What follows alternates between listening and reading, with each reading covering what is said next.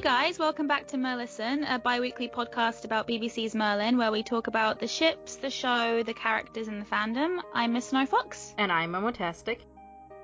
And this week we don't have any episode reviews, we don't have any shipping discussions or anything. We're doing a fandom based episode and we're talking all about conventions, past, present, and future based around BBC's Merlin. And we know we're going to have loads of interesting memories to share. And we've got two guests to help us. We've got archaeologist Dee, say hi. Hi. And we have Nath. Hello. Amazing. They're joining us from all over the globe. We've got Nath from the UK. Where, where are you currently, Archie? Where are you based at the moment? uh, I'm from New Jersey, USA. Amazing stuff. Yeah. So lots, uh, yeah, and both of them have had their fair share of con experiences. So we're going to have a lot of fun stuff to talk about. Before we get into all of that, let's quickly hear some news. The Fandom Giftbox Fest runs again this year, and sign-ups are open until June the 30th. The Giftbox project is something of a prompt-based fanwork exchange. You sign up with a minimum of three fandoms, and someone else gets to create anonymous gifts for you that will be revealed, or unboxed, as they say, in late September. For more rules, to read about the structure of the exchange, or to sign up, visit them on Dreamwidth. The Merlin Canon Fest starts claiming on June the 30th. Pick a Canon Merlin episode and create a fanwork based on it. The complete list of episodes is posted to their live journal, where the claiming will happen as well. Camelot Remix has started posting. All those remixes up for perusal now. Go and check it out on LiveJournal. The After Camelot and Big Bang would like to remind all its writers that their drafts are due. Unless you've pre-matched with an artist, you'll need to send in a draft of a minimum of 15,000 words and your summary, or else you will not be eligible for artist claiming. Check the ACBB LiveJournal for more information. Meanwhile, Coinalot, the Merthur convention, would like to remind you that tickets are only on sale for another eight weeks. The 19th of August will be the last day to buy tickets for the convention. Please check out their Tumblr for more information on the convention and how to buy tickets. And finally, the Celtic Reminders Merlin convention set for a weekend in October in Paris is cancelled. Unfortunately, we here at Merlisten didn't hear about this convention until it was already cancelled, or else we would have informed you ages ago, or discussed it and the rest of this episode at some point. Alright, and that has been it for news. Okay, so before we get into the topic this week, we're going to have some talkbacks like we usually do.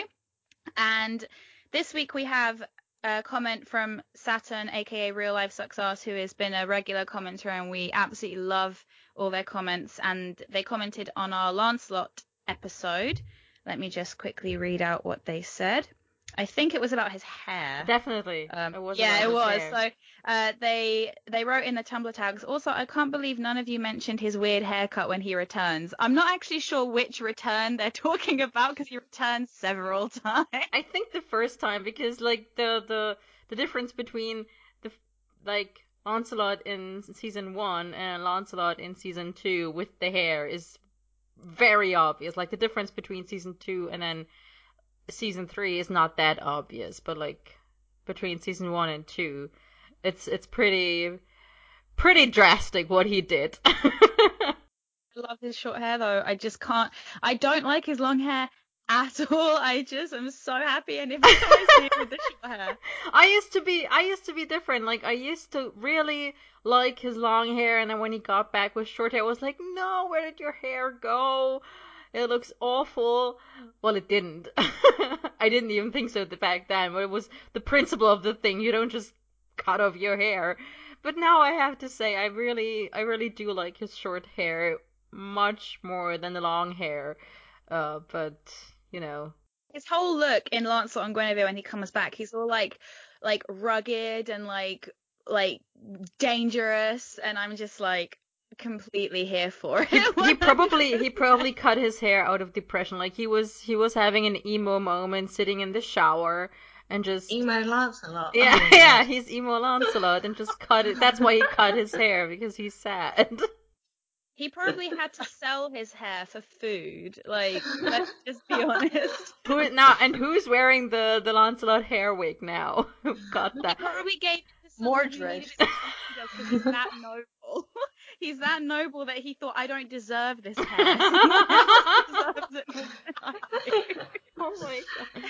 That's that's 100% what happened. Let's be real.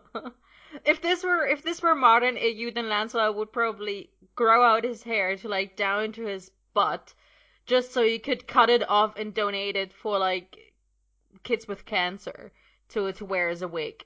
Like let's be real, that is that is definitely what modern AU Lancelot would do. Completely. And that is entirely accurate. And like as, as soon as he had it cut off, he starts growing it out again for the next kid. Like and and Gwen is just like, can we please have two like photos of us on vacation where we actually look vaguely similar from one year to the other? No. because you just keep changing your look and it's really driving me crazy.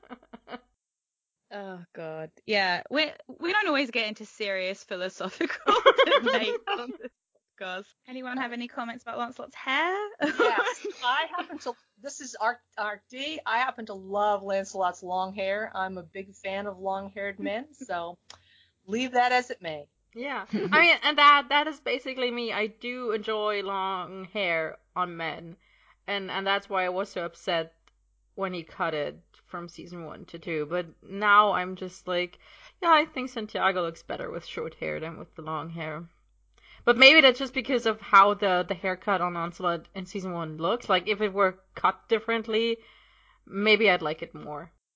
Like Maybe. Gwaine looks good with his like longer hair. Like I mean, I like I like Eoin with short hair too. Like I just prefer like short messy hair, like not like a buzz cut, just really like just short messy hair. But he does look good with the long hair as Gawain. But just I feel I think you're right, Mama. I think it's the way they cut it, and maybe it's the texture of his hair. It just kind of looks like, a bit like a wig. but yeah, so this is gonna be a light-hearted one this week. It's fine. Um, so is if if everyone's commented on Santiago's hair, we can probably move on. I, I just I just like in the back of my mind I just there's a loop of uh, Vicky going How his hair do the swoosh. How his hair do the swoosh. How his hair do the swoosh. I know. which is like what I think about every time I see Lancelot with long hair now. So thank you thank you Vicky for for that. Uh, so moving on, we're going to ask our two lovely guests to introduce themselves, and as we ask all our guests, uh, their experiences of how they got into the Merlin fandom and kind of uh, if they participate in it or if they just kind of are what we call a lurker. But I have a feeling that they're not really lurkers. You, you say that you say that as if you weren't a massive lurker yourself. I wasn't always a lurker, and I do host a bi-weekly podcast. so I like That that's that fair. That's fair. I just don't write anymore because I just read better fics and I'm like, I just feel inadequate. so, uh, so go ahead, guys. Uh, Archd, do you want to go first and just introduce yourself and your place in the Merlin fandom? Okay. Um, well, let me first uh, say that I've been in fan different fandoms for most of my life. I was in the Star Trek fandom in the 1970s. I was in Star Wars fandom in the 1970s to 2005. Oh wow. And then, yeah, I've been in it a long time, and I also uh, write and did cosplay in Star Wars fandom. Uh, and now um, I'm in, I'm still in love with Merlin fandom. Um, I found it because one of my Star Wars friends was starting to rave about this new TV show called Merlin, and of course, being in the states, we get it maybe what six months to a year later. So I did what everybody else does and sneaked it on the internet small bits. Um, I fell in love with Merlin on the very first episode, in the very first scene where he's looking at Camelot. I said, "That's Camelot, and I'm in all the way." Aw. Yeah. so um, I've been going to. Unfortunately, we don't have Merlin conventions here, really, because um, the actors don't like to travel, or they just go to San Diego Comic Con, which is insane. I'm not doing that. Um, so I, when I have been going to what I would call Merlin conventions, they've always been in the UK, but I don't go to like comic cons or anything like that. Yeah, that's fair. I think I think that you have to be a special kind of brave, brave to to attend San Diego Comic Con. well, you have to. You also have to know who is in it because it sells out within five minutes of opening. Mm-hmm. Yeah, I mean, you just you just buy a ticket, trusting that by the time you get there, there will be people there you want to see. Like I th- I think that's how most of the people who buy tickets for Comic Con do it. They just buy their tickets because they are sure that there's going to be someone they want to see. Anyone. Like I mean there there's so many people there, there's bound to be at least one person you you kinda like and want to meet once. That's true. Plus probably a bunch of merchandise to buy, so I haven't been to the San Diego Comic Con because it's insane. I went to the New York Comic Con once and swore I'd never do it again because it's just me. Uh, I don't know how the Comic Cons are in the UK, but in the States, they're absolutely huge. Nico. Yeah. you say something about yourself. Uh, okay, uh, online I am known as Narth, which is spelled N-A-R-L-T-H, because no one can pronounce it, so I usually just spell it for people because it's a made-up word. Um, my actual name is Nicola, which quite a lot of people know anyway, so might as well just tell everyone. We're gonna stalk you, I promise. Oh, thanks, guys. That's true love. If you say so. I uh I first watched Merlin when it was just on BBC One when it first came out because like in the UK at least with my family it was kind of like oh it's just the new BBC One show let's just mm-hmm. check it out everyone checks it out you know that sort of thing so um that's how I found the show but I didn't really get into the fandom until about season 3 um when I started reading fanfic on fanfic.net um in fandom, I write, but I haven't really for a little while because I've been busy with real life stuff like work and moving house and blah blah blah blah blah. I'm sure everyone can relate. cool. Uh, and you cosplay yeah. as well, right? Yes, yeah. Although I haven't made any new ones for a while, again, because real life is so busy. Ah. Yeah, tell me about it. If only we could get paid for being fans. Yeah. Yeah. that would be the like the dream. I actually um did apply for a for a job for the people that uh, run MCM Comic Con for one of their marketing people, but they're based in Brighton, so it's one of it's like I didn't think they would. I was like, why wouldn't they be based in London? That's so bizarre. I was like, can you imagine like working for Comic Con and just like being paid to talk about pop culture? That's just like mm-hmm. amazing. it's yeah. the dream. Also, can I just say how nice it is to have, like, or rather, different it is to have two people on the pod- podcast as guests who didn't get into the show because they saw gifs on Tumblr of the end and thought, oh, everybody's crying, I gotta see this. uh, people get into the fandom like that? What? Yeah, like every, like, basically every other guest or almost every other guest on this podcast so far when we asked them the same questions we asked you they were like oh yeah i saw i saw fandom explode after the last episode and then i thought oh cool i want to watch this now. I won't get hurt. Yeah i won't get hurt. I know how it ends. Oh no. Of, of course all of them got hurt. Oh, I can't remember if I've said this on the podcast yet already. If I have, then I'm sure Momo can just get rid of this. But I have a friend uh, from real life. I did my masters with her, but she's like pretty media savvy and stuff, so she knows like what fandom is and stuff. And she's heard me talk about Merlin in the past, like I've mentioned, obviously because I had to take a few days off from uni to go to Coinalot and stuff, and stressing out because I had a project due in and everything. and um, she came around my house uh, the other day, and we were just kind of like watching a lot of stuff. We were watching some Glee, we were watching some bits, and then I just kind of said to her, "Oh, um." Shall I put the first episode of Merlin on, seeing as you've never seen it? You know, just to kind of test the waters. I said, look, bear in mind, it's like 2008. It's, you know, it's going to be cheesy. It's not like what they're making these days. It's not, you know, good, like, but it's really fun. Like, you'll really like it.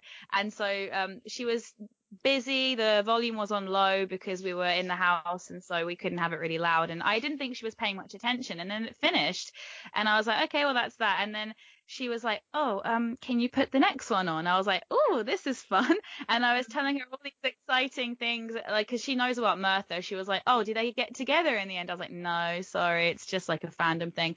And then, um, halfway through Valiant, she goes to me, oh, so, um, when does Arthur find out about Merlin's magic? oh. And I just looked at her with this kind of, you know how like when you have to give really bad news to someone, and I just went, oh, you poor thing. I said, well, season five, episode thirty, Mhm. which is the last episode of the show, and she looked like she wanted to throw up, and I was like, because she kind of knew a little bit about Arthurian legend, she was like, does what happens in Arthurian legend happen to Arthur at the end of this show? And I was just like, I mean, God, I wish I could tell you no. and then she was like, does he does he find out just before he dies? I was like, I wish I could tell you no. and then I was like, I wish I could tell you that his last words to Merlin weren't thank you, but I can't. And she was just like, I don't think I can watch anymore. I was like, you have to. I got her all the way up to the poison chalice before it was 2 a.m. and she had to go home and she was like, I love it. Perfect. Aw. I'm trying to get her on the podcast at one point, but I don't want it to be spoiled for anything. So it's like, ugh. Yeah, that's the fic- that's gotta be. I mean, she's already spoiled for the end. It can't really get much worse. Um, Actually, I have a I have a similar story. Uh, I got the DVDs from England and actually bought a player so I could play them because we can't play UK stuff and American That's whatever. that's true dedication. That's true Yeah. dedication. well, anyway, so I so I bought the DVDs because I would get the DVDs before the show would actually come to the states, so I could Wow. see going on. And I showed them to three of my science fiction friends, and I figured, you know, they would poo-poo and like, oh, whatever. They got to the end of the first episode. Let's watch the next one and the next one. And they were there for like four episodes before I kicked them out. So just sucks you in. it really does.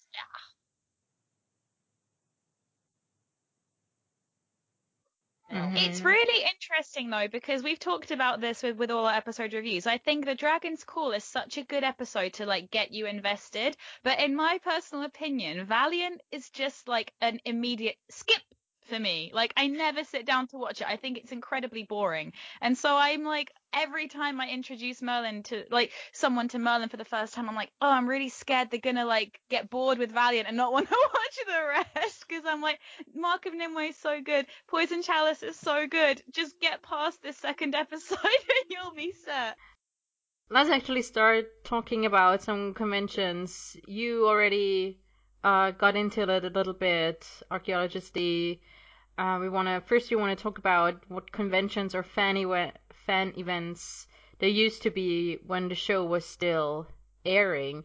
And I mean, I didn't really start watching it until season two was airing, and even then, I wasn't like I was watching it, but I wasn't really involved in fandom in any way, and I didn't really pay attention to this kind of thing.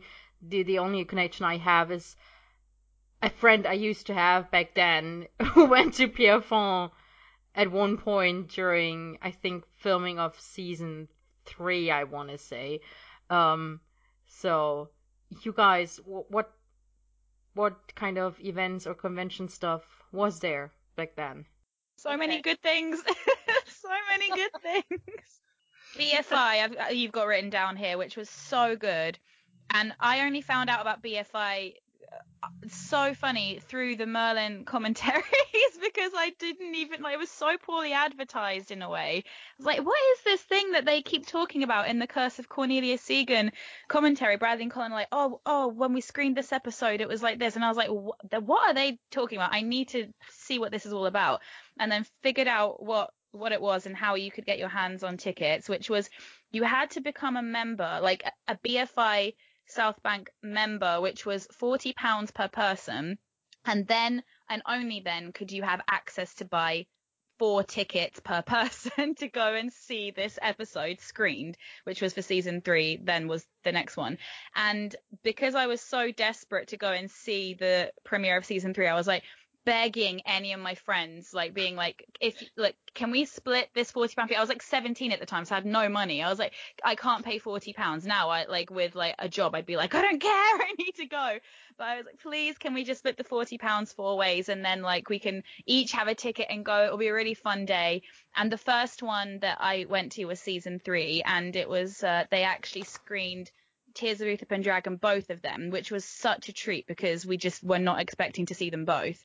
And um, they did a surprise signing, which I don't think they did for the season two one, which was just so wonderful. And it was just an, an amazing day. And watching the, the episode with the cast in the room was fantastic. And it was the first time that I the friend that I went with, she didn't believe that Merthur existed as a thing in fandom. And then when she mm. was confronted with a room full of Merlin fans, she was like, oh, no, it's real. and then they did one for season four as well, which apparently the reason why they couldn't show us Darkest Hour Part 2 was because the special effects for Darkest Hour Part 1 had only just been finished like two hours before they had to screen it for us, and they hadn't even had a chance to watch it through to see if there were any glitches. Oops. So yeah, BFI ones were definitely my favorite, like to attend and everything. They were just so wonderful. Yeah, unfortunately, they were in England, so uh, going attending the BFI would have just cost me too much money. Yeah. I didn't go to any of them. I don't live in London, and probably back then I was not very old. So, I mean, Rox is 17. I think you're a year older than me, so that would make me 16. And out in the countryside, don't know anything about London at the time, don't know anything about any of these things. Yeah, that is true. And I only found out, like I said, by fluke because I, like, being like a huge movie fan, I watch commentaries. Like, I'd just watch a movie and then I'd watch it again if there was a commentary just because I have no life. So I was like, yeah, I'll do that. So I would watch all the episode commentaries as well. And it's like, what's this BFI they keep talking about? I've got to find out about this. And it was just. Mhm. And I was like, oh, it's doable. I'm definitely going to do it. But they also did obviously London Comic Con. I don't know if you ever went that uh, to that, Nicola. They did Uh, that. I, Yeah. I went to some of the ones after they finished the show because some of the Ah. knights mostly still did some of the conventions in London Yeah. and other bits of the country. yeah. So I went to a few of them. Actually, in my first year of university, I went to uh, nine conventions, all up and down England and Wales. wow. Whips a daisy. What, like Merlin based or just like in general? Uh, they do. They were like general ones, but where there was going to be a member or several members of the Merlin cast in attendance, basically. That's so cool. Nine. That's that's impressive. Yeah. that's impressive. Yeah, and I was living in Plymouth, so I was like, I'm in the middle of nowhere, and it's like four hours on the train to London, and I went to Telford, and I think that took me like six hours. So I went there for the day and then came back in the day. And I was like, I should spend 12 hours on a train. Whom did you meet at the con? Mostly it was the knight, so it'd be like Eoin and Alex and Tom and Rupert. They were the ones that were basically doing like all the different conventions at the time. So they definitely started to recognize me a bit. yeah, didn't you have like- that is one of my favorite stories. Didn't you and Alex like at some point make a deal that you would show up as Mordred one time? Yeah, uh, so I think this was the second time I'd met Alex, and he was like, You always come dressed as Merlin. And then he was joking about how I should come dressed as Gaius or something. And I was like, That's not very nice. And then he was like, Okay, I'll strike a deal with you. You should come dressed as Mordred. And I was like, Okay, in the photo shoot, I'm going to make him wear my uh, ceremonial hat that I had on that day Oh yeah. in the photo shoot. In exchange for the next time I saw him, I would be dressed up as Mordred. That's amazing. And then and then you actually went dressed as Mordred. Yes, I hand sewed the fluffy black coat because I didn't have my sewing machine with me at university, so I sewed that by hand and then took that with me next time. I hope he was suitably impressed by that. He was very shocked. it was hilarious. I think there oh. was several swear words used. That's amazing. That's the one thing I wish we could have in Merlin is swear words because I'm just like I don't believe that these like adult men just walk around with like you know that get like physically injured on a regular basis and they don't like have any kind of like you know way of expressing that pain. It's just yeah. Mm. I mean, they should have brought some uh, Anglo-Saxon swear words. you know? Yes. That would have been fun. So um what kind of because you you mentioned mini merlin right um Yeah. archd because i remember finding out about that on twitter like because i followed some american merlin fans but um i have no idea what that was actually like so what was the convention like Okay, well, it was uh, completely fan based. There were no actors there. Um, they took it took place in Philadelphia because a lot of people. It was from all over the country, so a lot of people. It was e- fairly easy to get to Philadelphia. You could fly there fairly cheaply. We stayed at a hotel. Uh, we didn't arrange for a separate room, so everything was in like two big bedrooms. Aw. There were, I'd say, 30 to 40 people there at each of the times I went. I went three times, uh, 2009, 2010, and 2011. 2011 was the last time. It was mainly uh, Rez, uh, can't remember her last name, uh, was getting tired of running it, and I understand that. Um, they had um, we had a video night, so people would uh, suggest videos that they wanted to see, and they would put together a loop. Uh, we did uh, fan writing during the convention, so we did like a round robin fan writing thing. Um, and mostly we just talked about episodes and just had a really great time. It was only over a weekend, and it was just great. Um, there were a lot of people who drank a lot, though. Let's put that. There was a non-alcoholic room and there was an alcoholic room. So Uh-huh. That- Hey. that's like non-smokers and smokers, only with alcohol. I remember that because I followed a uh, a person on Twitter. Uh, what was her username? I think it was Cherry Beaner or something like yeah, that. Carrie Bina, yeah, Yeah, there. and she would post constantly about how drunk she was getting, and I was Yeah. like, "This is hilarious." Yeah. So it it was a lot of fun. We started about 10 o'clock in the morning. People brought things to eat so that you didn't have to go out and spend a lot of money on things. Sometimes it'd be like a break where, a two or three hour break where you go out and tour the city because it is a historical city. Um, but mostly we just talked about Merlin and talked about favorite episodes and talked about favorite writers and also favorite uh, fanfic that people really loved. And I thought it was just great to be able to get together because, quite frankly, I mean, in the UK, you've got a lot of, well, relatively a lot of people interested in Merlin. In the States, it's like a desert. It's like a pocket here, there's a little pocket there, and trying to get people together to talk about Merlin was really difficult. Hmm. Um, we also did have what was called Merlin NYC, New York City, uh, where we used to meet maybe every other month as a group and just have a great time. But of course, as fandom changed, people dropped out, so it finally just died. Aw. Yeah. Um, the there was a really really wonderful event that they um did uh in Warwick Castle when they opened um the Dragon Tower attraction and truthfully to this day I can't remember what the attraction was even though I went on it.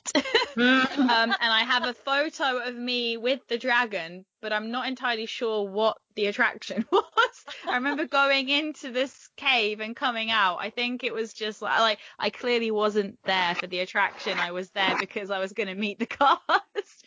and um, it was just such a wonderful day. I think there were like a bunch of people that like had won prizes because we won like via like a prize just complete fluke. My friend like uh like put her name down and I said, well, don't put your name down because if we win, for Christ's sake, how are we going to get to Warwick? We're 17 and we don't have any money. And she won. And the day before she found out and she calls me up and she goes, well, Roxanne, we got to get to Warwick. And I was like, okay, so it's down to me to figure it out. So I'm on nationalexpress.co.uk trying to find out how I'm going to get us up there at eight o'clock in the morning, you know, uh, getting the coach from Canterbury and, you know, switching in Victoria, having never like been to Victoria coach station before in my life and having never gone long distance on a coach, like, okay, sorry, having gone long distance to and from Poland, but with my mother. So not really the same thing. And like just being completely terrified that this was a scam. I remember the guy that called us up like to tell us that we'd won this thing like uh, his name was Luke and I got her to call him while we were at Victoria and I was like look is this a scam because I was like, we're halfway to Warwick right now and this isn't funny. And he was like, no, no, no, it's all good. And we were trying to figure out like where like where we were supposed to go because it was after hours, which is why we could make it all the way from Canterbury. And Warwick Davis was there and uh he was like meeting people and then uh who were the co- Katie was there for promotion because I saw interviews with her about it, but she actually wasn't there for any meet and greets because she walked past us while we were sitting down outside and I nearly died. And I was just like, that's Katie McGrath. And she just like walked off. So she must have gone home. But I remember, I, I think Tony and Angel were the only ones that were actually meeting and greeting people. Um, and, and and Warwick Davis, and they had like the banquet hall set up like it is in Harry Potter, and we all sat on these long tables, and there was like a hog roast, and it was just so special. It was really really nice, and we stayed overnight in Warwick and like left the next morning, but it was really great. I wish they'd like done more stuff like that. Obviously, it takes a lot of planning and you can't just have tickets available because everyone will come to it. But it was just so, so sweet and really, really special. But I can't think of any like apart from BFI, like any Merlin specific cons like the one that we're doing. It was just like MCM Expo. There was a Kapow Comic Con that then went out of business, I think. Mhm. Um, what else? They did Paris one year. We went to see them in Paris one year, but um, that was again just like a regular Comic Con. By the way, Archd, to answer your question about what are English Comic Cons like, I've never been to an American one, but I remember the first Merlin con I went to there was 2010 and it was the first time I'd ever set foot in MCM. I didn't even know like you could still buy tickets at the door back then. They were like 10 pounds. You just got like a wristband. You had to queue up for ages, but I remember being like, "Oh, I didn't think we'd have to queue up this long. I think we're going to miss the panel." And it was like half an hour after the panel was meant to start or 20 minutes and we just left the queue and I was like near tears because it was like we'd come all this way to see the panel and we ran into the main hall then realized we had no idea where we were supposed to go because all it was listed on the website was Merlin panel. And I was like well there must be a stage somewhere because that's what it has in all the YouTube videos. But it was obviously covered by these curtains. And I was like where is the stage? Bumped into one of the attend like one of the workers. I was like please where are they showing the Merlin panel? She was like over there. Oh don't panic. They're late. They're not here yet. I was like oh. So great. Like, yeah, Yeah. but like we didn't have to queue up or anything. Like we weren't at the front, but we got in just fine. And it's just like now, if it was a big show that was really popular, I can't even imagine getting into a panel. I mean, uh, Nico, you've you've done you do MCM quite often, don't you? Uh, yeah, not some of the recent ones. The last one we went to is because they had a humans panel on actually. But uh, yeah, basically to get in a panel, you have to either sit in the one before or stand at the back of the room and wait until everyone leaves the one before and then try and get a seat. But they don't really allow you to queue up outside because you become like a blockage and they just shoot you away. Well, So yeah, there's not that, so much of that. Yeah. yeah, Well, that's at, really at Dragon at Dragon Con, they don't even allow you to remain in the panel room. They clear the room for each panel. Ah, So that makes yeah, sense actually. does make sense, but the thing is, if you're queuing up for two panels back to back, well, they do have like a half hour between each panel. It doesn't matter. You're not going to get in the second panel because Ah. the lines are just so long. And if you go to like the exhibit area, you can't even move. It's not even queuing up. It's standing around until somebody decides to leave. wow. That yeah, is- it's not it's not that busy. In MCM, although it is very busy, but you can move and stuff. Yeah, in fact, uh, if you want to get from one panel to another, you actually have to go outside the building and around because you can't move through the hallways. wow. It's that crowded.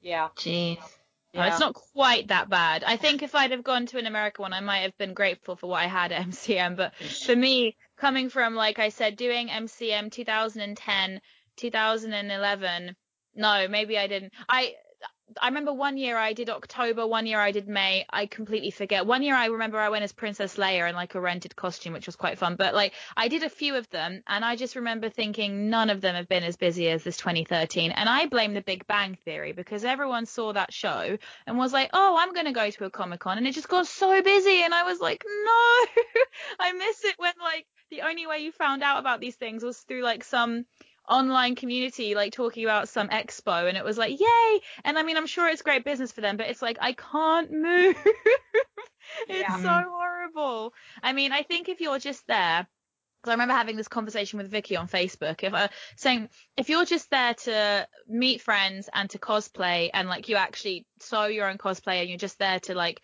be there in your costume and loiter and whatever, I'm sure you're gonna have a really great time there.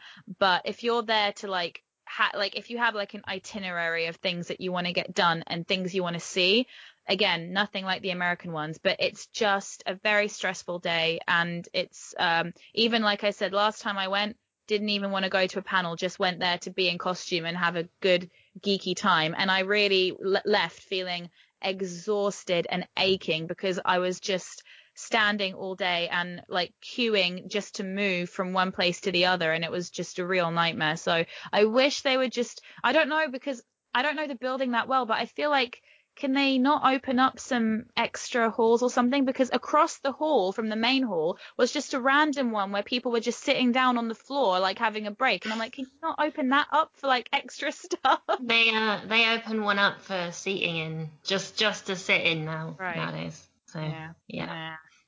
But uh, even, even for the cosplay at like Dragon Con, the hotels have banned cosplay inside because there's just too many people.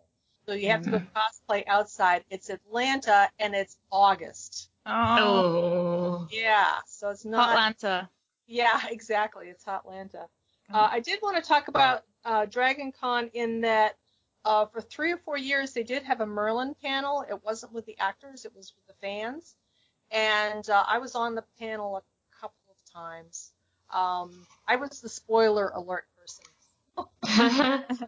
And we got to the end of the panel, and then they would say, okay, now we're going to do spoilers, and half the people left wow. hilarious. And one time I was giving spoilers, and with each spoiler, more and more people got up and left. They kind of ran out of the room. It was wow. But there were there were some, several um, very enthusiastic groups at the time when it was first uh, being shown in the states, and then like all fandoms, it kind of just faded away. So there's not even a Merlin panel anymore at Dragon. Yeah. Uh, Yeah, I remember there being a lot of interest. I mean, I think it was like commercial interest, like in Merlin when it was first airing in the States. Otherwise, they wouldn't have never invited them to San Diego. I mean, that now seems like such a huge deal. It's like S- S- San Diego is where we get like official Marvel announcements now. like that's a Yeah. big Yeah. deal to get invited there. I do you guys remember what hall they got given? Was it like a really really special one, or was it just one of the smaller ones? I can't remember. I don't remember either. I don't but think yeah. it was, I don't think it was a big one though. But yeah, I mean, they had a really good run, I feel like. Yeah. In terms of their commercial success. And I think they must, I think this might be part of the reason why they didn't really know what to do with us as fans in a way, because I, I, I mean, the show that came out before this was Robin Hood, which I loved, but I didn't watch it when it was out. I actually got into it when it when it finished. And even though I'm sure there was like a bit of an active fandom and people did write fic for it, I mean, it really didn't get the kind of traction that Merlin did or the longevity. like you mention Yeah. it now, people are like who? But Merlin, like, I mean, and these are all like, and this is the, the same time slot and everything. Like I said, Atlantis bombed after two seasons. And I just feel like these people probably didn't know what had hit them when like this like legion of like girls was like just obsessed with these characters. And that's probably Mhm. why they were so socially awkward around us a lot of the time when we would come to like conventions. Like now, you know, you can get jobs in the entertainment industry that are geared towards like pop culture and fandom and that's now a lucrative industry. Like people make very good money off talking about movies and TV in a very invested manner.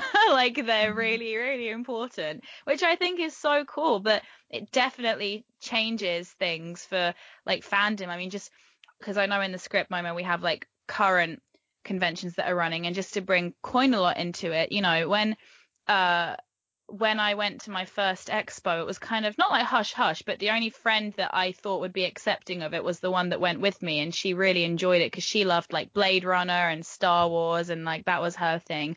And now, you know, this is a very, very specific kind of con, to say the least. And when I was at uni, I was saying to my professor, like, oh, like I need some time off, like I won't be here. I'm going to this like event in Berlin. He was like, "Oh, nice. You're gonna be getting up to like some fun stuff in Berlin. Holiday." I was like, "Yeah, you could say that." And then like, and then I tell like my like my friends because three of them I was doing this like short like short film project with like I say short film like three minutes short that we had to edit and shoot within like a week. And I was like, right, guys, I'm going to be in Berlin, um, but I promise I'll get my bit of the work done. And they were like, oh, what are you going to? Oh, it's oh, oh, it's like, did you ever watch Merlin? No, that's fine. It's uh, it's a fan convention for that show. Okay, see ya. But it was just like I would never be able to say that like before, but now it was they were just like, that's just Roxanne. She's going to some like obscure fan convention. Yeah, okay, makes sense, I suppose. Um, but shall we talk? I mean, do you want to talk about Coinalot Momo because it's the only Merlin con that you've been to, isn't it? yeah, it's also one of, of the very few cons I've ever been to, which is why I've been so quiet all this time. Um, I mean, I don't really know what what to say because all of it would feel like um like patting myself on the back a little bit. Um, for anyone who hasn't heard about it yet, which if you've been listening to this podcast, I can't imagine, but whatever. Coinalot is a fan convention specifically for Merthur fans. Like it's a so-called OTP convention, which is a thing I didn't even know existed until um, Truckion, who came up with the idea for for this convention, um, mentioned them to me. But like apparently, uh, Star Trek fandom has them like annually or biannually for uh, the Kirk Spock pairing, for example. So OTP conventions are a thing, it seems, and Coinalot is one for Merlin and Arthur. And um, yeah, we did that for the first time in 2016, and everyone on this episode of the podcast was there. And we're gonna do it again in September this year. And again, everyone on this podcast is gonna be there. Yay. Um, yeah, that's going to be so much fun. I mean, because we had a Coinalot 2016 recap um, with Vicky, but obviously you two were also there. So do you guys want Yeah. to talk about what you enjoyed and like maybe like a favorite memory or something you want to add to the discussion? I, I really loved it. I thought it was extremely well run. There was something there for pretty much everybody. Uh, if you didn't want to participate in something, which one day there was, I didn't want to participate because I wasn't feeling well, so they said that's fine, not a problem. Um, there was some really things to do that was a lot of fun. I enjoyed the uh, talks quite a bit. Uh, everybody seemed to enjoy themselves, even the ones who were shy and kind of sitting back in the corner. Um, so I would actually highly recommend it. And even if you are not particularly, if you're really shy and don't want to talk to more than one person at a time, it's still a convention that you can come to. Um, please come. Yeah. Thank you. yeah, I mean, yeah, it's uh last time as well as this time. It's gonna be like nothing like what you guys described of of like comic cons where there are like a billion people because for like last time we were um 30 people for the convention and this time we're not selling more than um uh, 40 tickets. So it's uh, even if we sell out, which I hope we will, uh, it's still gonna be a pretty small group. It's like a, a large meetup basically, rather than a convention. Except that you know Yeah. we're gonna have we're gonna have panels. We do have a schedule, and and we're gonna do have like different activities. And like the good thing is that everybody who wants to participate in a panel or watch a panel will have a spot. Like you don't have to queue up. You can just show up and sit down at your table uh, with with the people you want to talk to and and be there for everything. And and uh, like our archaeologist D said, if you don't want to participate, if you need a break or anything, then you'll have space to do that. I remember that last time we had um a panel on the bottom versus top dynamic in in the pairing and since this is a uh, a topic that of course is pretty much about sex all the way uh we had i think at least one person who wasn't really interested in that who uh didn't really want to get involved in this discussion at all. So they they just sat back in the background and and did something else because we did have some background activities uh, just to keep you occupied if you didn't want to participate in a panel. And that that's perfectly fine. You don't have to attend a panel if you if you don't want to. But if you want to then there's definitely a spot for you to sit and talk to us or just sit and listen to what's going on so yeah it's it's It a lot of fun. yeah it's a lot of fun and, and no pressure at all Yeah, it's very laid and, back. I mean, you you don't get to meet any of the any of the actors or people involved with the show, but you do get to meet a bunch of Fandom famous people. Yeah, you get to meet fandom famous people like archaeologist I was D. so excited.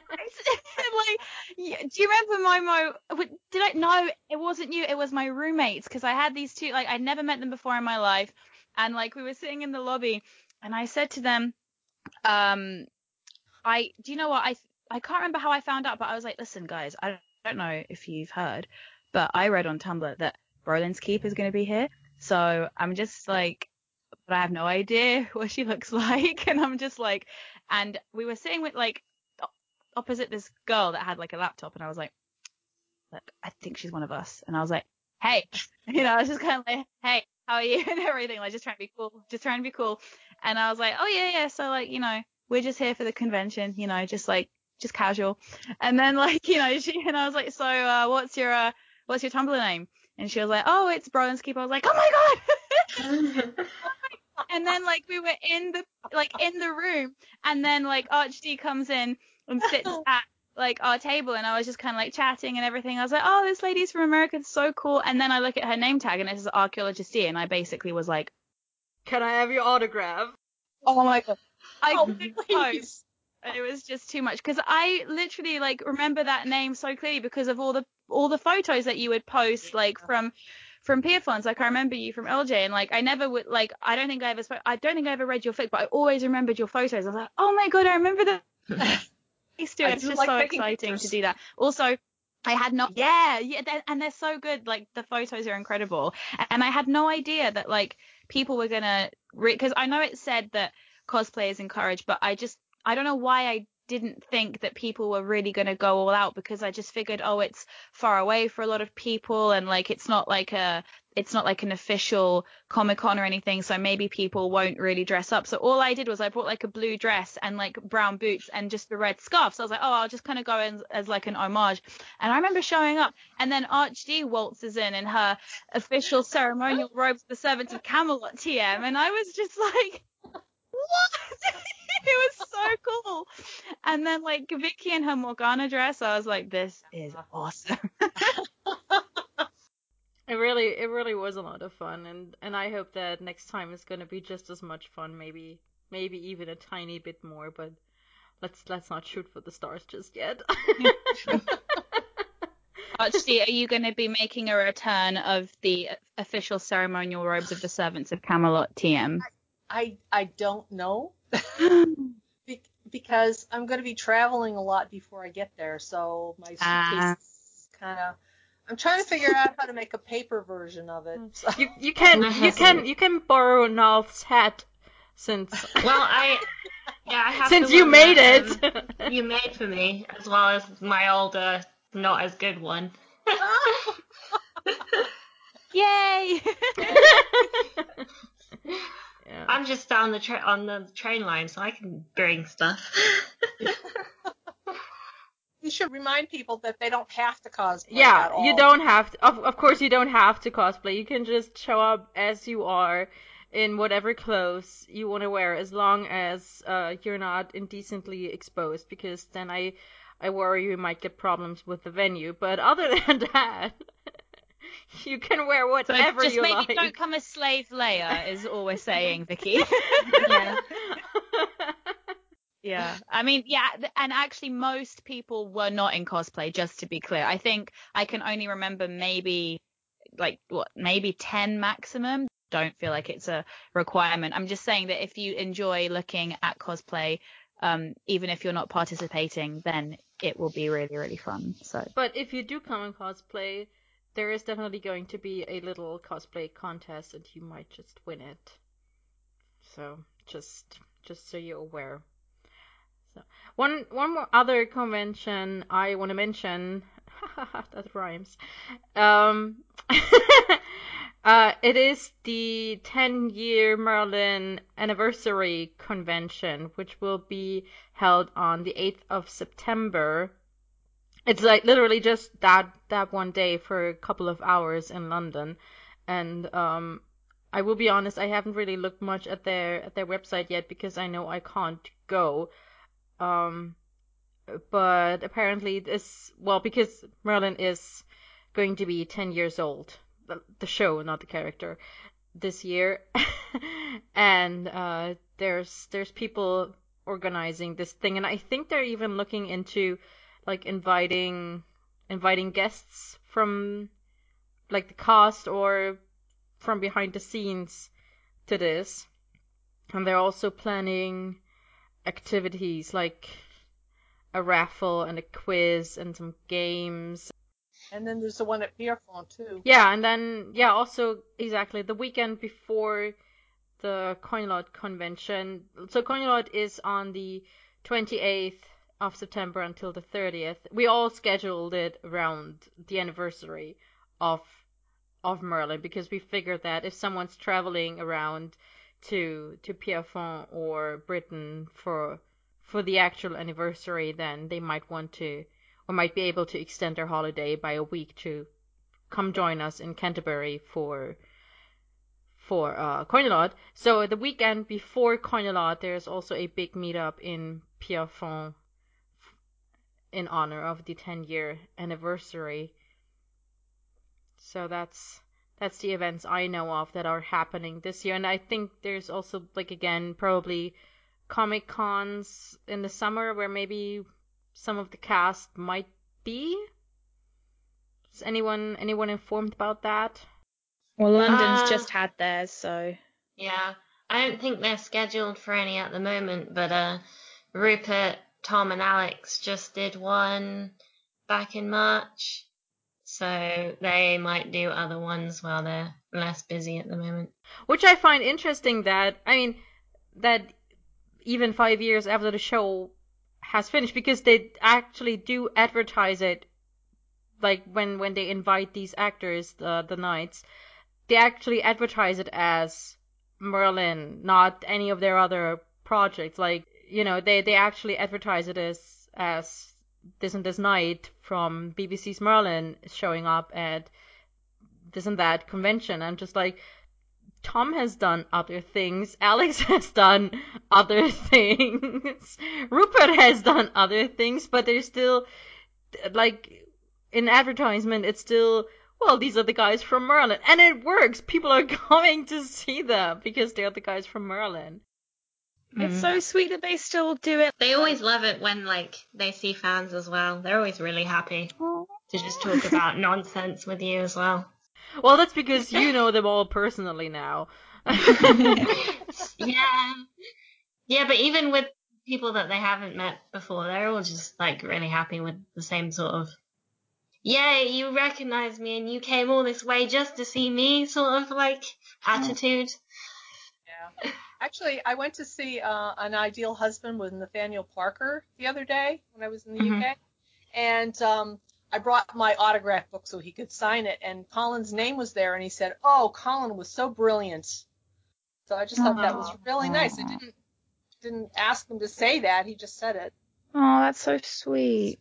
I thought was Where were um Nico? Where where where were the boys in March? Like what uh what con did they attend? Do you remember?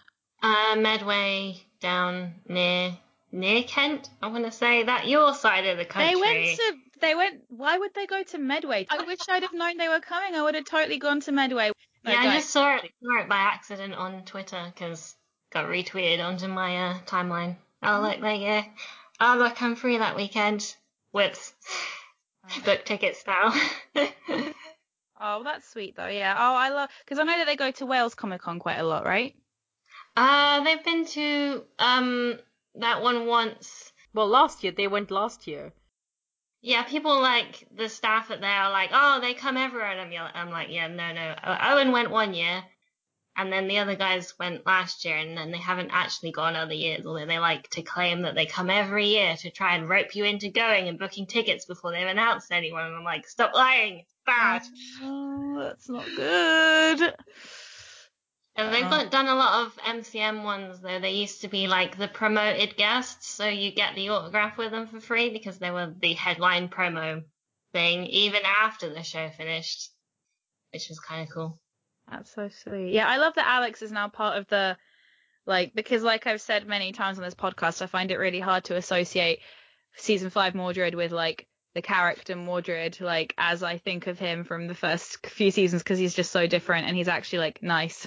Yeah, Um, he's so and, like, adorable. yeah, and like I just always think of him as just another one of the knights, not Mordred, even though I know they're the same character. And so I'm always like, oh yeah, but I love Alex. He is just like every, like any con I've seen him in on like the internet, he just always looks so happy and really excited that people like want to ask him questions and stuff. Yeah. I remember that last year during Wales Comic Con, uh, my friend Sarah, who lives in the same city as me, uh, she went to to the convention to meet uh, Rupert, Tom, and Alex, and she was incredibly subtle. When one day while she was there, asked me, "So out of the three knights who are here, which one is your favorite?" and I was like, well, definitely Mordred. Well, I, Alex. And then uh, she was like, okay, cool. and like uh, a couple of days later, when she got uh, back to Germany, we we met up, and then she produces this signed autograph, this signed photograph of him. And I was like, well, you said he's your Aw. favorite. And I was like, ah, I got one. That's so So I did. I didn't get to meet him personally, but I do have a signed photo of Mordred in his in his knight gear, and yeah, like I said, she was incredibly stealthy about it. but yeah, I just uh that that's my that's my memory of Wales Comic Con last year.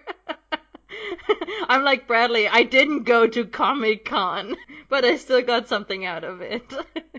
There you go. Um, so shall we talk about kind of conventions surrounding Merlin or just I guess the Merlin topic in general that we might want to see in the future? I mean, obviously it's nice to see that people are still making cons even though the show is going to be 10 years old this year. I can't believe it. And um like so we've had Coinalot which is obviously very recent and long after the show's ended. Do you guys like if you could think up like your dream Merlin convention, like what would you what would you have? Uh, obviously, like all of the actors, like Bradley and Colin and Katie and Angel. Yeah, and Richard. and yeah. Oh yeah. And Tony. Yeah. Anthony. I- I'm surprised that they haven't done this. Like I'm surprised that MCM hasn't got like a 10 anniversary special. Like that's really weird that they're not doing one for October with all the all the all of them. That's so funny. Yeah. Mm, I guess it's trying to get people free, and then you're at, booking an actor for a convention is actually really expensive. Also, Yeah. look at Colin. He just this man has no time to do anything ever because as soon as he gets like an opening of like a couple of weeks, he starts playing theater. I mean, that's that's just what he does. He just Katie's doing Supergirl, so she's basically got no life because Yeah. she's signed to an American TV show. Bradley Bradley's also getting more popular these days. Like I think he's currently filming second season of Bounty Hunters. Then he had the whole thing with Medici going on. Who knows what's next for him? Like he has been he has been busy and more present on the screen these last couple of years as well. After kind of disappearing for a bit. But you know what? I'd also like to see some of the like lesser characters and even some of the behind the scenes people like Big J or Oh, I really, really like to talk to Dale about I Dale. filming love and his talk to Dale. photography. Yes. and Alice Trout about Yes. how directing. I would love that. I can't think of like the ideal Merlin con. Like I like I guess the only thing that would make Coinalot better for me is if we could get like actual actors. I mean, I'm just gonna throw it out there that if we're talking about OTP conventions, Momo, I think you'll agree with me that there should be a Lancelot and Gwen OTP Well, convention. you, you can I- you can do that. You can host that. Absolutely. I feel like I'd be the only one in attendance, but I'd have a rave all by myself. Wouldn't wouldn't Vicky also attend? Vicky would attend so she can beat her watery boy. yeah. So yeah, I I think that my ideal Merlin convention would be a lot like what uh, described, like a, a mix between a fan event like Coinalot is gonna be, but also have like actual people involved with the show there for like uh question panels and just uh you know just to talk to them and and get autographs and, and maybe pictures or whatever. Um i think that would be my ideal to have all the fanish stuff but also the the official stuff which is actually a convention i did attend uh for cabin pressure i don't know how many people notice uh tiny fandom which calls itself a fan dot it's for a radio play that used to air on uh, BBC Radio. I don't know which one, but one of them. And uh, it was written by John Finnemore, and it starred um, Benedict Cumberbatch, which is the reason why everyone knows it. and um, Roger Allam, and Stephanie Cole, and John Finnemore himself, and also uh, Anthony Head in a guest role occasionally. And um, it's about a tiny charter airline with exactly one plane, and um, and they did a tiny convention called EuroAir.con, and uh, they did it for the first time in Italy, I think in 2014, and then the second time they did it in Berlin in 2015, which is where I met Truckion, where we started talking about Coinalot for the first time and that was basically a convention like I want to see. Like we had all the fanish stuff. We had fan games. Uh, we had a fanfic writing panel. We had like crafting sessions, quizzes, um, like actual discussion panels, and we also had John Finnemore there uh, as a guest because he he really enjoys interacting with people and he showed up for one day for like a Q&A session and uh of uh, taking pictures for which we didn't have to pay, and also signing for which we also didn't have to pay, and just just that was really cool because we got to talk to to him, the actual creator and writer of the show, but also do all the fan stuff that we enjoy being dorky fans who like making up headcanons about characters we like. I actually think I've come up with like I mean it's kind of Merlin theme, but so we don't really have these in England, or maybe Nico, maybe we do, but maybe I just haven't ever seen one. But I know in the in the US, like Renaissance fairs are quite. Oh yeah, we don't Popular. have them here. No, I would. Oh, I just it's just everything Doesn't I love. doesn't like, I have- Pierrefonds do one? Isn't that where you guys, you Nico, you'd usually go with with Vicky and Kathy? Yeah, they used to do one every year, but they've moved it to every two years because Ah. apparently it was getting not as popular. But yeah, that's what we used to go to Pierrefonds and do that as well as just Oh. see the oh. castle. That'll be amazing. Like I'm thinking of a convention kind of like that, where it's just a convention for like period shows. So like you could have all the obscure ones there. So you, I mean Merlin less obscure than the others, but like obviously that's like finished now anyway. But you could have Merlin, you could have Robin Hood, you could have maybe like if you wanted to go like a bit more modern, you could have Downton Abbey.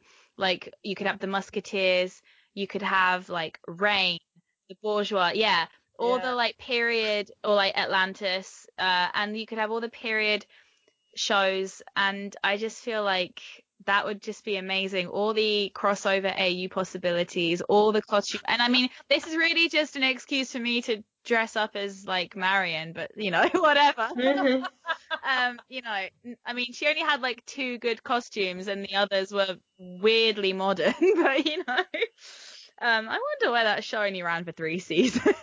I loved it, and I don't care.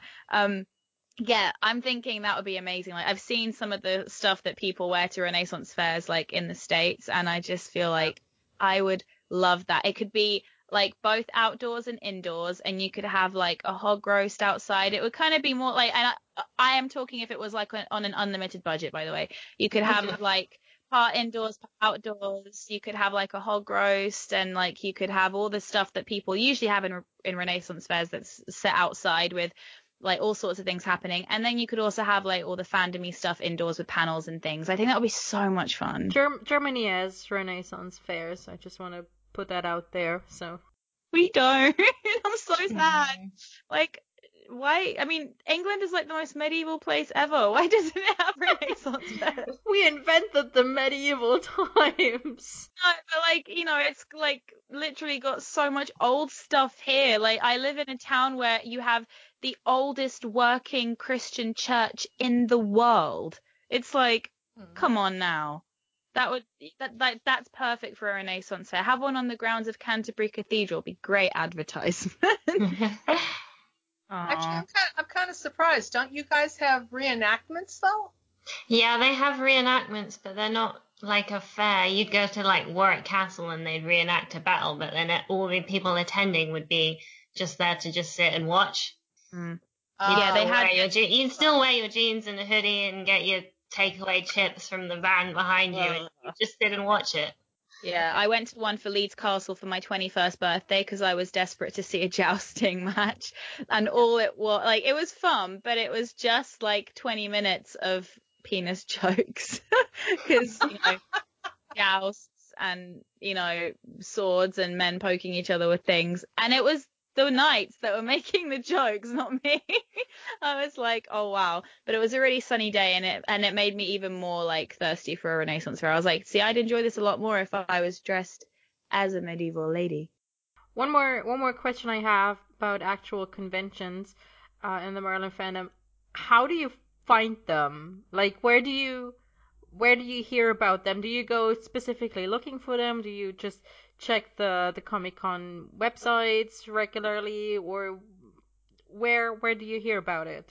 Uh, for me, it's a combination of things. Like I said earlier, I just saw some tweets retweeted for the uh, Medway one.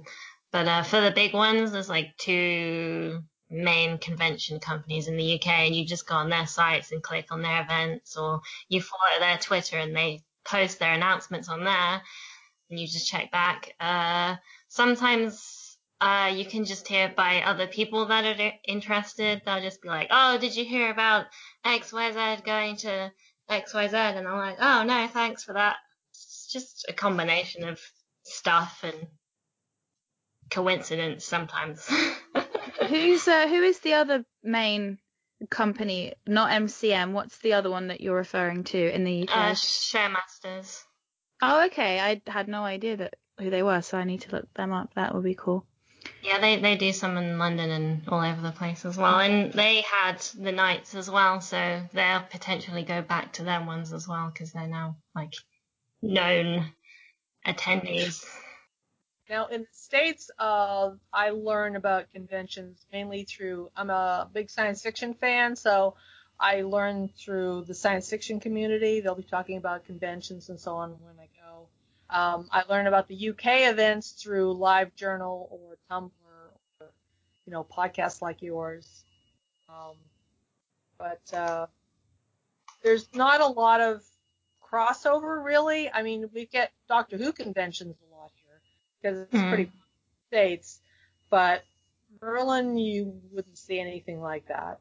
Um, for Dragon Con, which is like I said the big one I go to in the East Coast, we do get uh, Doctor Who people who have also been on Merlin. So I've seen Eve Myles, I've seen Jen Cosmo, and other people uh, from Merlin that were in Doctor Who. The the uh, the main cast has not been to any Dragon Con. That's that's the the good thing about the UK recycling their actors a lot. they might they might Yeah, they we might get invited for one thing and you get to talk to them about the other thing as well. Yeah. Well, I'm hoping, I'm hoping eventually Tom Ellis goes to a Dragon Con because he's doing a lot of uh, TV in the States. So, and I mean Bradley has been to Comic Con for Damien. But again, that's San Diego yeah, Comic that, Con. exactly. That's San Diego Comic Con where we don't go. Yeah. Only crazy people go, or rich people. Yeah. I I would say Rich, rich people. yeah. Like if I were super rich, where you know I can just I can buy the ex- horrendously expensive ticket and then pick and choose. Like because I feel like if I like me now, if I were to buy a ticket for San Diego Comic Con, I would want to get the most out of it and like spend as much time there as possible just to justify the cost of the ticket and also the the cost of traveling. But if I were horrendously rich, um I could just buy the ticket, fly in for an hour or two to meet the person I want to meet, and then I can be gone again. also because I'm horrendously rich, I can probably like bribe someone and get super VIP treatment so that I don't have to queue up or anything. But it makes me feel like MC, uh, like San Diego is just gonna end up being like mostly press one day because it's Well- just like It's already kind of elitist that if you went last year, you get priority booking for the next year before anyone else goes. So they're narrowing the pool of people that can actually get tickets every year by adding more press and going, you can only come if you came last time. Why would you why would you do that to yourself though? Like as a as an as a company that organizes events like that, why would you do that to yourself to limit I mean, I know there are like billions of people attending San Diego Comic Con anyway, and a lot of them will be repeat offenders anyway. But like, why do that to yourself to limit the pool? Like, if I wanted to go, if I decided, okay, next year I'm gonna go, and it would be so hard for me to buy a ticket, why would I bother? And I, I imagine a lot of people would want to go, would one day decide to go because now they're old enough to go, or now they have the money to go, or now they have an interest in, in the things that have that are happening at San Diego Comic Con, so they want to go. Just why would you close yourself off to new people like that? I don't understand. Makes no sense. I'm, I it's feel like it could be because I mean I don't exactly know how the business side of it works, but I feel like San Diego particularly it's becoming kind of like the Comic Con pop culture news hotspot. Like I said, you know, I think the year and I and I mean I don't know if this was just because of that, but the year that Marvel kind of like like told everyone their lineup, like you know, kind of and did all the all that stuff and like they tell you know pretty big important news at Comic Con now, and I just feel like it kind of like they're not necessarily losing anything by having casual fans not attend because they're probably making so much money on the fact that they're one of the first places that you're going to hear all this stuff like through Hmm. you know online outlets and through views on YouTube and like they have their own like YouTube channel now so I feel like it's probably you know yeah why wouldn't I want to have press who are going to make me more famous as opposed to a bunch of kids that are going to be running around in capes and getting in the way like sounds really awful I wonder. but, I wonder you know. how many of the of the guests, like the the celebrity guests, I wonder if any of them pay the convention to be allowed to attend. Obviously not the big guys, but I wonder for like smaller things. Like, I wonder if Damien, if they had to to pay the convention something so they would get a panel for Damien at at San Diego Comic Con. I wouldn't be at all surprised. Right? Because like Roxanne said, San Diego Comic Con is like breeding ground for for press and promotion and like to to get people interested in your product. So Yeah. I, I think they probably sell like panel spots for a horrendous amount these Mhm. days. Yeah. I mean, all it's really doing is just creating a market for event people that will just start up smaller cons and they'll make a lot of money from it. like, you know, I imagine especially in the LA area there's probably a lot of people that will like I mean I don't know any of them but I'm I'm sure that there are like smaller convention companies that are popping up everywhere that hmm. people if they live near there will just or if they want to go to San Diego but can't they're like I'll go to this convention instead. Yeah. I mean, there are so many small Comic Cons all over the globe now. Like you have your, you have the MCM Comic Cons in in Britain. We have Comic Cons in Germany, and in major cities now. So, yeah, it's just Comic Con has become like like a brand now, and con politics just takes the enjoyment out of it, honestly, and the crowds and the price. Like I said, inflation is just insane with these things. How much? Like, I'm pretty sure you can't buy a ticket at MCM anymore. Am I right about that, Nico? Like, you have to buy in Uh, advance now. You can sometimes buy like the standard entry where you don't you get like half a day, but you can never get like early entry on the day, Yeah. basically. well, Coinalot is entirely non-profit. Let me just throw that out there. All the money people pay is actually paying for stuff. And we don't we don't get to keep any for ourselves. You get the enjoyment, that's your payment. Exactly, I get the satisfaction of of giving this to the fandom. But if anyone wants to draw some fan art for us, we would appreciate Listen, it. um, like this this fandom, I want to say this. This fandom is like, especially the creators of this fandom are amazingly generous. Like, I have reached out to a whole lot of fan artists to help us out with uh, small things that are all going to be like little surprises and and bits and bobs for for the convention that I don't want to give away just now yet. Um, but like all of them or almost all of them that I contacted have been, oh yeah, I'd love to support this. I I'm so excited that you're doing this. It's great that this fandom is still so active. How can I help? Like a lot of them, I asked them for just small things that they like just went above and beyond to to help me make things happen for this for this convention and I didn't have to pay them anything. I literally just asked them if I if I could do this and I can't pay them. I'm sorry because where would I take the money from except my own pocket? And um I I couldn't afford that. But they were all incredibly generous and and helping out with this convention so much and it's just that's really amazing. That's something you don't I don't think you can get with like big stuff. Like I mean, of course, at at, at the bigger conventions, they might have a table and you can actually buy their prints. And the auction that we did, everyone was like so, like just willing to offer so many amazing things. I remember us just looking at the lots, just going and going and going. I never like when we planned that when we planned that auction last year. I never thought in a million years that we would get so many lots, like so many uh, things people could buy, and I also didn't think that we would actually uh, get that much that like get that many donations out of it. So I was really I was really blown away, and I keep being blown away by this fandom. It's just it's amazing what this fandom does, and and is, like how determined we are just to stay alive as a fandom. like, Yeah. It's amazing. Okay, so um, if anyone has anything else to add, I think we've talked in very big detail about conventions, and it's been a lot of fun. I think these these like it's nice to have like a more casual chat about stuff because you can definitely go off book a bit, and it's like cons are just make such good stories as well of like when you met certain people, and it's just really awesome. That's the last thing I want to ask. Like, well, you three, all of, of you three have been to like events where any of the cast or behind the scenes people uh, attended. Like, I'm the only one who hasn't met any of the cast yet. Uh, like, does one of you have a favorite story they want to share, or all of you? I have a really, really embarrassing story. You want to hear that one? If you want to share it, of that, we'll definitely want to hear Uh, it. Sure.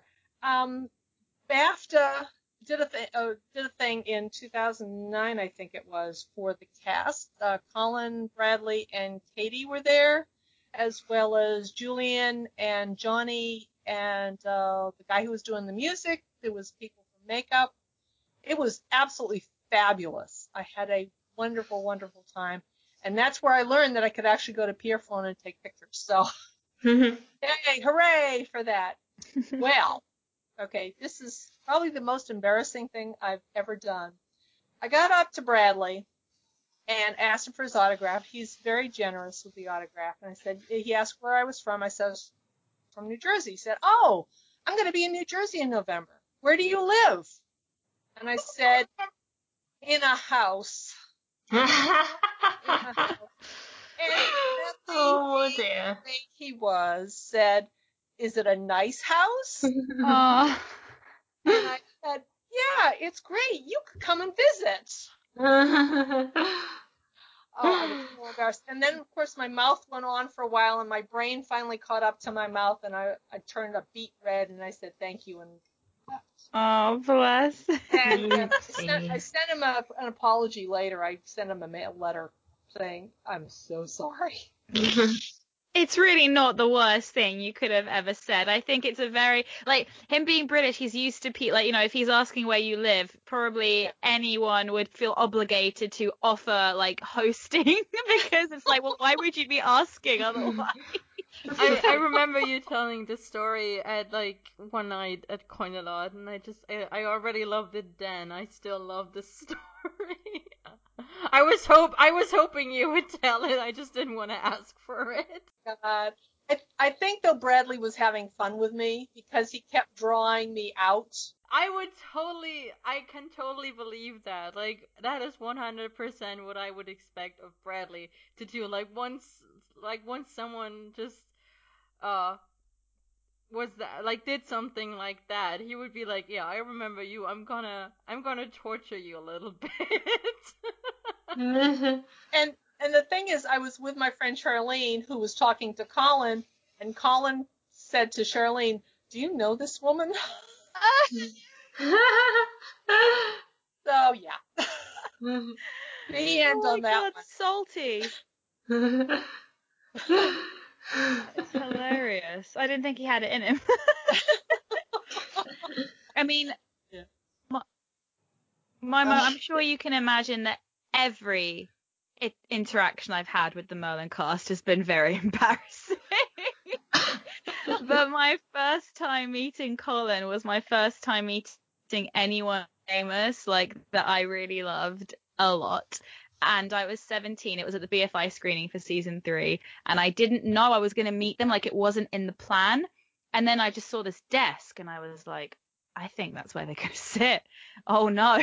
And it was just like we had to get prepared. And then they were all out there. Bradley made a big entrance later, of course, so he wasn't actually at the desk like with everyone else, but they all came down.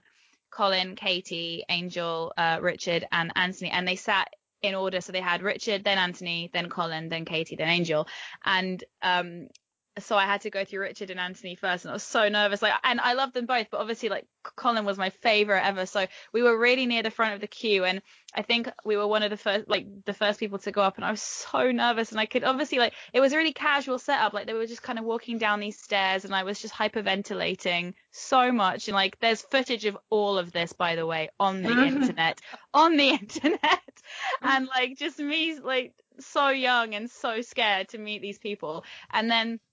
I go down the line and Rich is really sweet and, and then I go to Anthony and I say, oh, oh, oh, it's Roxanne. And he's like, Roxanne. And I'm like, yeah, okay.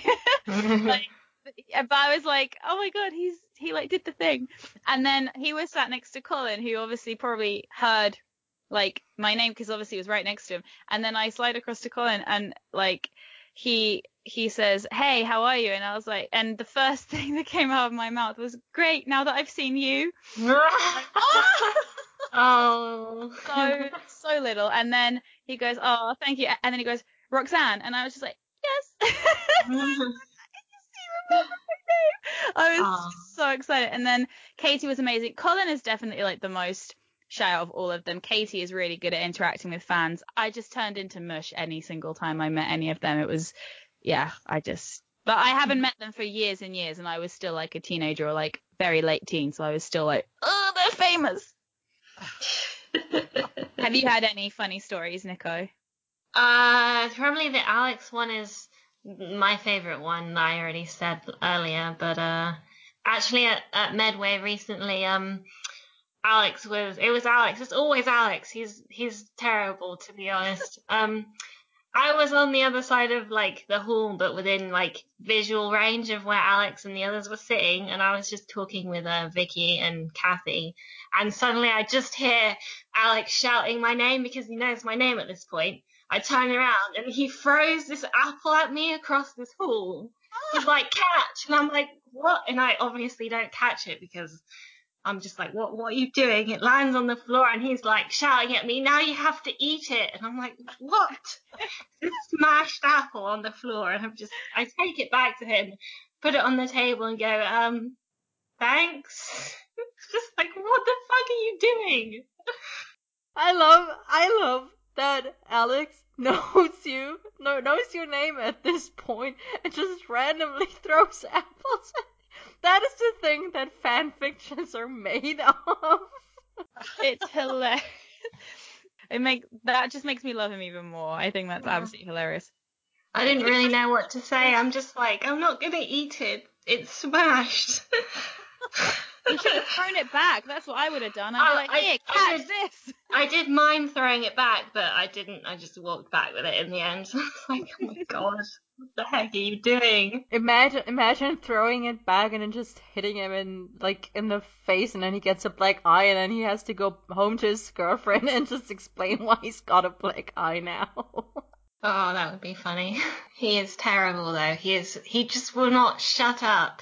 He'll just go on and on and on. You don't have to say anything. He'll just carry on a million miles an hour, and you're just like, okay, cool. I'm just gonna listen to you now. I want to put him and Rox together in a room and see who can outtalk the other one. Listen, I am proficient. I would be able to talk him under a table. I would pay to see that. Right? That's going to be the next Merlin convention. We're gonna invite Alex Yes! and put him at a table across from Roxanne and give them like just a starting point and then see who talks more than the other, who gives up first. Give us a topic that we both feel passionately about, and that's that. And with that rousing image in our minds, I think we've reached the point where we need to end this episode because we clearly cannot top this anymore. Alexander Vlahos, if you ever listen to this podcast, which I hope you never will, but if you do, please get in touch with us so we can make this happen. Come to Coinalot. Come to Coinalot. Nicola will be there. You can throw apples at her. Aw, I don't abuse me. But there will be many Arthur cosplayers he can stab, so that's, that's that should be fun. Oh, shots fired. I say sword stabbing because Mordred is a traitor. We love Alex though. I love Mordred, so. I know you do. But yeah, a, a huge part of loving Mordred is liking Alex a lot. So, anyway, next time we are going to do another episode review. We're going to talk about the beginning of the end, which brings us back to Mordred. Ah, how fitting. And I think that that is it for this week. Thank you so much to our guests, archaeologist D and Nalth, for coming on this show with us. It has been great talking to you, hearing your experiences with conventions that I never had. Oh, thanks for having us. I can now imagine that I was there. and I think we will be back in two weeks with the new episode. And thank you as ever for listening. I have been Momotastic, and I'm a snow fox. and our lovely guests were Archaeologist D Hi. and Nalth. Bye. Bye, guys. Bye. Bye.